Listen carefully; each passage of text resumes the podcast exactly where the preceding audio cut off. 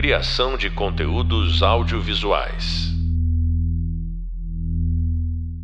Charlie Chaplin uma vez disse: A vida vista de perto é tragédia, de longe é comédia. Eu tenho o prazer de receber para o nosso podcast de hoje um dos realizadores mais autorais do audiovisual brasileiro e também que conhece bem a linha quase invisível que divide o riso do choro.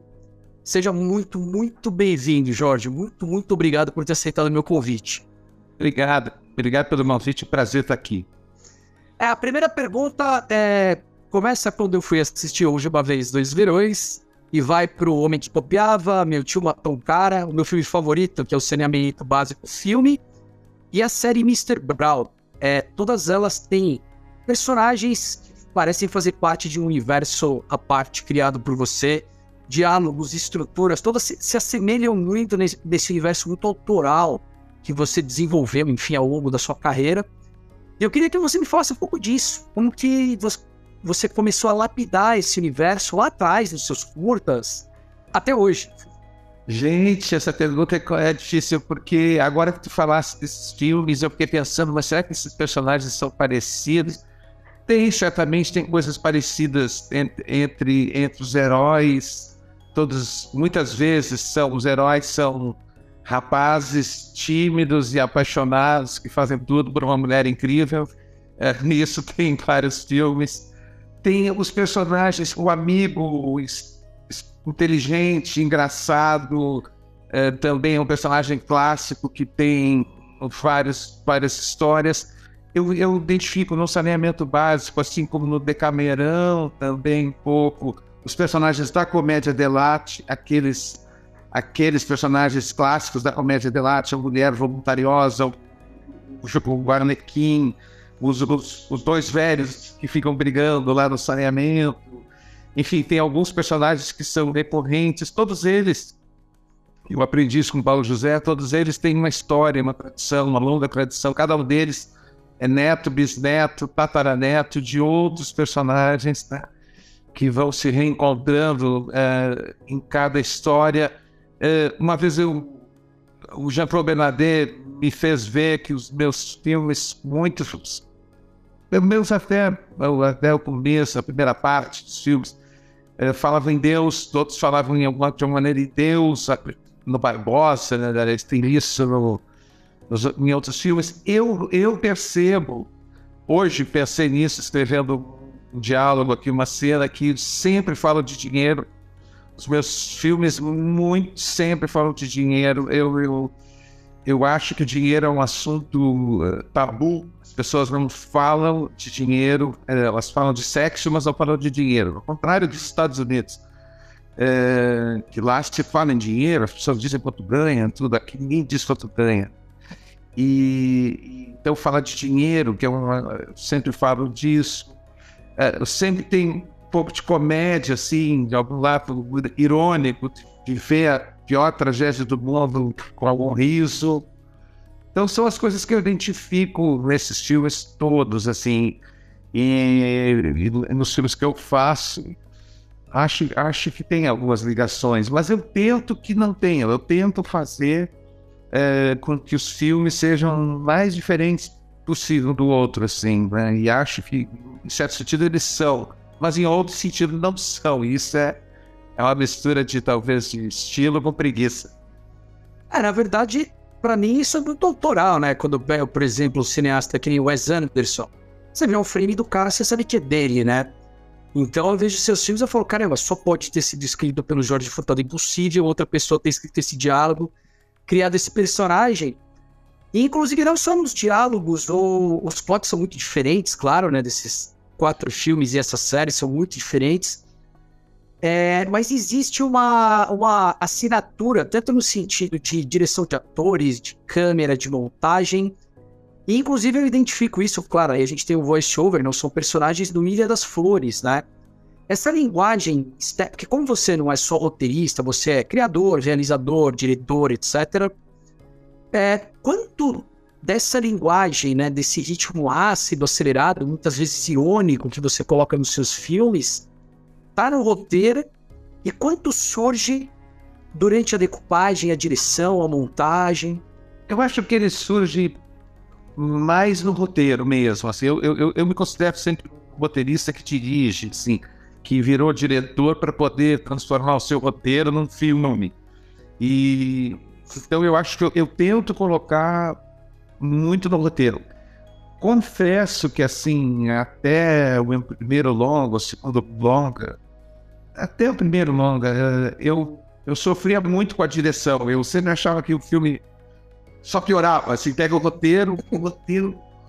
É o Paulo Santos dizia que o roteiro é a tese, a, a realidade, a antítese, e o filme é assim. Então, assim, uma vez eu vi o, o Hitchcock dizer isso numa entrevista, que se tivesse uma máquina que enviasse o roteiro de um lado e o filme saísse do outro, ele comprava. Porque a, a, a sensação que dá é assim, não, roteiro, meu roteiro não chovia, no meu roteiro não tinha esse barulho, no meu roteiro não tinha esse poste, meu roteiro. Mas, depois de um tempo, eu, uh, com experiência e mais prática, eu comecei a me divertir progressivamente mais com a montagem e a tentar, com a filmagem, com a filmagem, com a montagem também, montagem desse sempre, montagem desse sempre, mas com a filmagem foi mais recente e com os atores, de assim de trabalhar com os atores, pegar o roteiro é a base, mas a partir dele os atores e a equipe, a gente pode inventar coisas na hora, criar coisas uh, que não estão no roteiro. Aí eu faço um segundo roteiro, uh, que é um roteiro de direção, quando eu vou dirigir alguma coisa. Eu faço o roteiro, né? Roteiro. Se eu não vou dirigir, o meu trabalho terminou ali. Se eu vou dirigir, eu faço um segundo roteiro que tem uh, normalmente 50% mais tamanho, é, o roteiro de 100 páginas vira de 150, com, com rubricas de direção. Faz isso, faz aquilo, levanta, senta, vira e tal, para que tenha, para pensar a ação dramática dos atores durante a cena. O que eles estão fazendo quando falam isso? Né? E aí tu começa a criar, muitas vezes, outros sentidos, assim, outras umas coisas que às vezes são mais importantes do que tu tinha pensado, sabe? No roteiro não tinha isso, mas aqui na cena tem isso. E nem precisa daquela fala, talvez. Tem uma fala do, do personagem do Shakespeare, a Volúmia, no, no, no Coriolano, que, ela, que eu acho muito. Foi uma ficha que me caiu assim quando eu li essa frase dela. Ela disse o seguinte: uh, ação é eloquência e os olhos dos ignorantes mais sábios que os ouvidos. Essa ideia de que a ação é eloquente, a ação transmite muita emoção, informação, né? e as pessoas olhando, vendo a ação, mesmo que elas não entendam o que as pessoas estão dizendo, mesmo que elas não estejam dizendo nada, elas entendem o que, que a ação significa. Então, se pensa em Ricardo III, tem uma cena que que bate na porta do castelo, pá, pá, pá, várias vezes, aquele castelo vazio, aquele casal ali dentro de Castilas. E aquele, aquele, aquele, talvez a coisa que a gente mais lembre da peça, aquele momento que não tem fala, que não tem nada, é só uma situação, assim, né? Então o cinema tem isso, né? Que o, que o, que o, que o Jean Bocari fala também, assim, o cinema ama o silêncio. Ao contrário da televisão, ao contrário da televisão, que não detesta o silêncio. Mas o cinema ama o silêncio, assim, uma cena silenciosa, uma paisagem, rosto humano, um, um, um silêncio de duas, duas pessoas. Isso pode ser muito comovente numa sala, assim, quando tu não tem poder do controle remoto e quando tu está totalmente imerso na história, né? A televisão tende a chamar atenção para si mesmo. Olha aqui, olha aqui, olha aqui todo momento, né? É um pouco diferente. Não, sem dúvida. É, é, inimaginável você pensar uma novela com a linguagem do Tarkovsky, vamos dizer assim, né? É. E muito, a televisão tem muito essa questão de que vem da época que as, as pessoas assistiam mais ouvindo, né? Cuidando da casa. Ah, então hoje fazem muito. Hoje fazem muito. É. Mas enfim. Coisa... Não, não, mas é, é, isso mesmo que você falou. De fato, o cinema tem possibilidades que a TV não tem vice-versa, né? Cada mídia tem, a, tem o seu poder mas o silêncio no cinema de fato é muito importante. É, uma das coisas que mais me chama atenção nos seus filmes, aí acho que eu vou excluir talvez um pouco Houve Uma Vez Dois Verões, mas esses outros citados e a série Milha das Flores, seus primeiros longas, né? Ou seus, desculpa, seus primeiros curtas, é que você tem filmes bem humorados, mais irônicos do que comédia. Apesar de que comédia é ironia, né?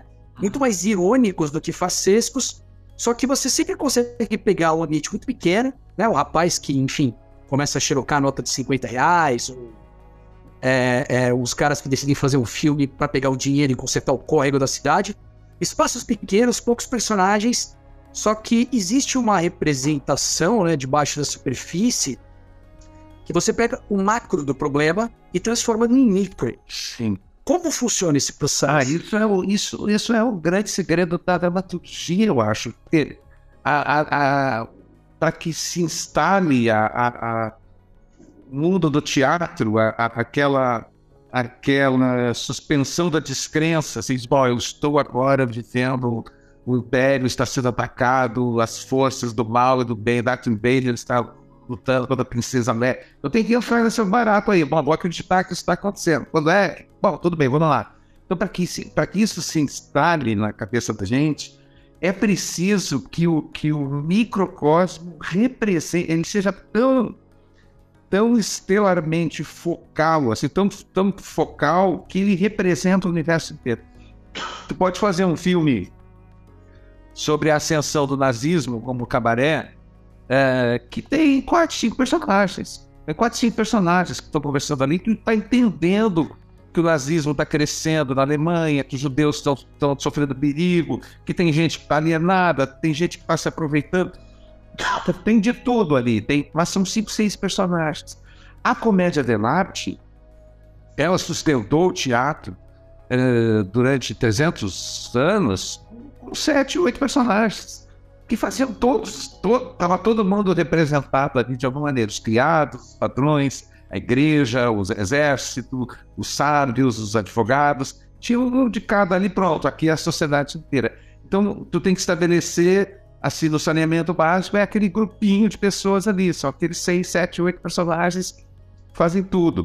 No, no Homem que Copiava, é uma relação de um cara com uma garota do outro lado da rua que ele espia e tem um amigo, são quatro, cinco personagens que fazem o, o filme inteiro.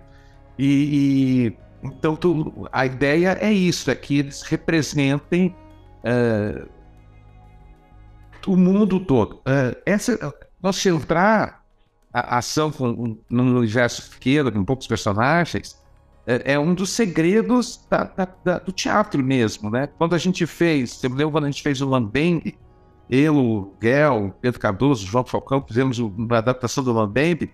O Lambembe, ele tem é, 40 personagens. E a gente fez com 7.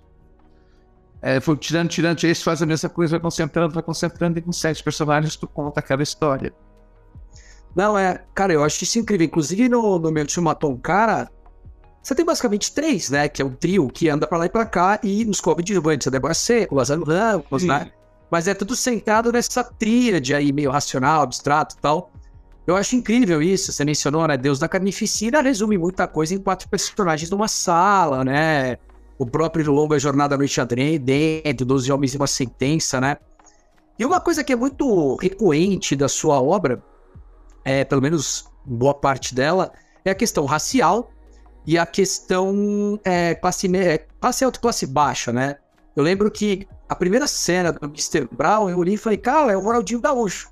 Lembrando dele, né, entrando no condomínio e todo mundo rechaçando o cara, porque é classe média. Eu queria que você me falasse um pouco é, dessa temática que você aborda, que às vezes nem é a principal, uhum. mas ela faz parte do terreno político-social do país. É, eu acho, eu, eu esses dias eu estava fazendo, eu estou lançando um filme agora, no mês de maio, e, e eu fui fazer um inventário assim, e eu já fiz é, é, 14 projetos protagonistas negros. 14 filmes ou séries ou programas que o protagonista é negro. Eu acho essa uma questão fundamental no país. O Brasil ele se define basicamente por ser o país criado na escravidão.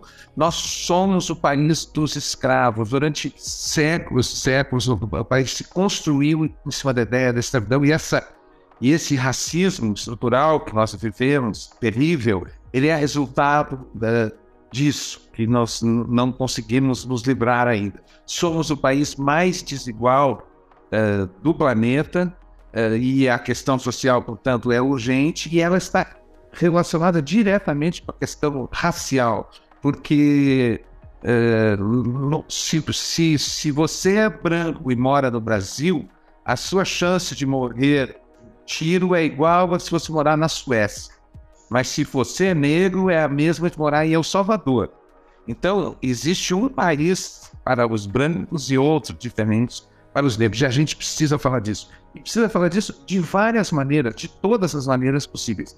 Porque tu pode fazer um filme como, uma série como Mr. Brown, em que este é o assunto, o assunto é este, é um, é um casal negro que se muda para um bairro branco rico e como é que isso muda, enfim, no tom de comédia, mas esse é o assunto. Esse é um assunto também em, em, em Opaió, esse é um assunto em Cidade dos Homens, esse é um assunto em Antônia, esse é um assunto em vários projetos que eu, que eu trabalhei. Até no meu time Atoncara, na comédia, esse assunto está ali também. Mas em Um Homem Copiável, ele não está. Não tem esse assunto. Não, ninguém fala sobre esse assunto. Então, uh, o personagem que o Lázaro faz ele é negro porque o Lázaro é ator negro, mas ele poderia ser o, o, o Wagner fez teste, o, outros atores fizeram teste, e eu escolhi o Lázaro e não mudei uma linha. Então, tu ter personagens negros que são protagonistas é uma maneira de falar desse assunto também, porque o Brasil é um país de 52%, 54% talvez já de população negra e isso não está representado nas telas. Então a gente tem que ter heróis negros, protagonistas negros. Né? É, falando ou não falando desse assunto, ter um protagonista negro já é um avanço. Não, sem dúvida. É, tem inclusive uma aula que eu faço um debate é, sobre isso com alguns alunos meus, que no mundo real você pode colocar um protagonista trans, negro, enfim, tanto faz, porque todos eles fazem parte da sociedade. Mas você coloca um protagonista negro, você causa estranhamento. E isso é uma forma de fazer crítica, né? Porque o público sente e fala assim: por que, que esse cara é negro? Do que, que ele tá falando? Mas será que ele tá falando de racismo? Eu achei interessantíssimo essa ponte, porque, embora a gente viva numa sociedade que fala o racismo está acabando, somos todos abertos, é uma grande mentira. A gente não vive na Disneylândia, né?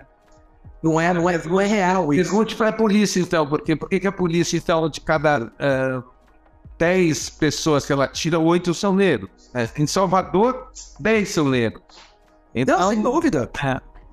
E eu falo, eu falo em, relação. A gente tá falando, claro, da, da, questão racial, mas eu falo: você coloca um casal gay na tela, aparece temática LGBT. Você coloca um casal hétero, aparece temática área heterossexual. Não tem isso. Não, não tem isso. É, exato. Na, Agora, saindo. Embora, claro, é, os seus filmes sejam cômicos, eles, eles fazem parte do que eu imagino a curva aristotélica da comédia. É ironia, né? Não é a farsa, né? Ou o melodrama bem humorado, enfim. Mas você produziu, né, uns anos atrás, criou, enfim, o que eu considero a melhor série brasileira que existe até o momento nos últimos anos, que é o Sob Pressão. E aí acabou a graça, né? Sob Pressão é uma série muito pesada e é uma série que cai muito mais talvez no âmbito da tragédia, ou pelo menos né, uma série muito mais densa, muito mais dura. Como foi essa transição de uma coisa um pouco mais leve, mais cômica, para esse universo tão. É, eu cheguei a fazer, na época, teve um momento que eu fazia. Uh, tinha duas salas de roteirista, uma do Mr. Brown e outra do Supressão, e eu mudava de uma para outra. E dizia, gente, que, um entrava, estava todo mundo assim, gargalhado, todos estavam chorando. E então, realmente, são dois universos uh, bem distintos. Eu tenho muito menos experiência no drama. Fiz Agosto, Memorial de Maria Moura, uma série assim dramáticas, mas normalmente a tendência é mais uh, para a comédia. O Sopressão, como todos os outros trabalhos, mas talvez a Sopressão mais que outros, vamos lá, furadeira, o, é, é o resultado do trabalho de um grupo enorme Assim, o, o, o Supressão foi um longa-metragem uh, feito pelo, pelo, pelo Drucha uh, antes de ser uma série. Eles tentaram fazer uma série, não, não rolou a série e tal, e me chamaram. E o, o que eu criei, basicamente, uh, foi, a, a, foi transformar uma história que era de um personagem principal, o Evandro, numa história de dois personagens, o Evandro e a doutora Carolina. Então, eu. É, que, personagens da doutora Carolina que eu fiz para a série é bem diferente do pequeno personagem que passava no filme. E, e, e, a série ela tem dois protagonistas realmente que são complementares e, e, é, bem diferentes, né? Porque o Evandro é um médico, os dois são médicos muito competentes, mas o Evandro é um cínico que se não acredita em nada, é, é cético, ateu, só acredita na ciência, é bastante frio, se envolve pouco com os personagens, com os, com os seus pacientes. Já a doutora Carolina, ela, ela tem fé, ela é uma mulher religiosa, ela se envolve emocionalmente e tem e os dois têm histórias pessoais é, bastante co complicadas. Então, a, o antagonismo, a oposição e o romance entre esses dois personagens tão diferentes é que sustenta o, pelo menos sustentou o início da série, que eu fiz depois da criação na primeira temporada. O, o Lucas Paraíso hoje faz o texto do, do roteiro, mais grupo. Né? Enfim, mas a história do Supressão é uma história de um hospital, porque o hospital uh, ele é o lugar onde todas as, tu, tudo que está tudo errado vai parar no hospital. É verdade, né? Então, todo dia entra pela porta do hospital 400 histórias né, que vão chegando ali cada dia. É, e esse contraste entre os dias do médico, que, que é a rotina dele é essa, todos os dias dele são assim, com a com a com o dia do paciente, que aquele é o pior dia da vida dele, pior dia do ano, pelo menos, esse contraste dá muita história, dá muito conflito, e não é à toa que existem muitas séries de hospital no mundo inteiro. Não existem, né? É que normalmente as séries de hospital, é, naturalmente, eles falam sobre cirurgias, etc e tal, falam sobre rotina, romances, enfim. O que me impressiona no Sob Pressão é que você catou o hospital à beira ali, né, da favela, enfim. Sim. E jogou pra televisão, pra classe média que vai no Samaritano se cuidar. Sim, sim. Cara, lembra que eu vi o primeiro é, episódio desse negócio? Eu, eu, estudo um pouco, claro, né? Não sou uma pessoa alienada, mas quando você vê as coisas lá dentro, é material para salvar o sujeito que chegou lá, né? É, é. é um negócio assustador, assim. É, é, isso é todo dia. A gente fez uma pesquisa grande nos hospitais, a gente visitava os hospitais, eu, o Lucas, o Antônio Prata, o Márcio Alemão, e a gente saía, de cada hospital que a gente saía, a gente saía uma temporada pronta. Gente, de história que acontecendo. Incrível, algumas são até inverossímeis. Chegando, tem uma história da primeira temporada, que é uma história real, uma mulher que chegou no hospital, uh, meio falta de ar e tal, reclamando estava uma dor nas costas, foram examinar, ela tinha uma bala de fuzil dentro do coração.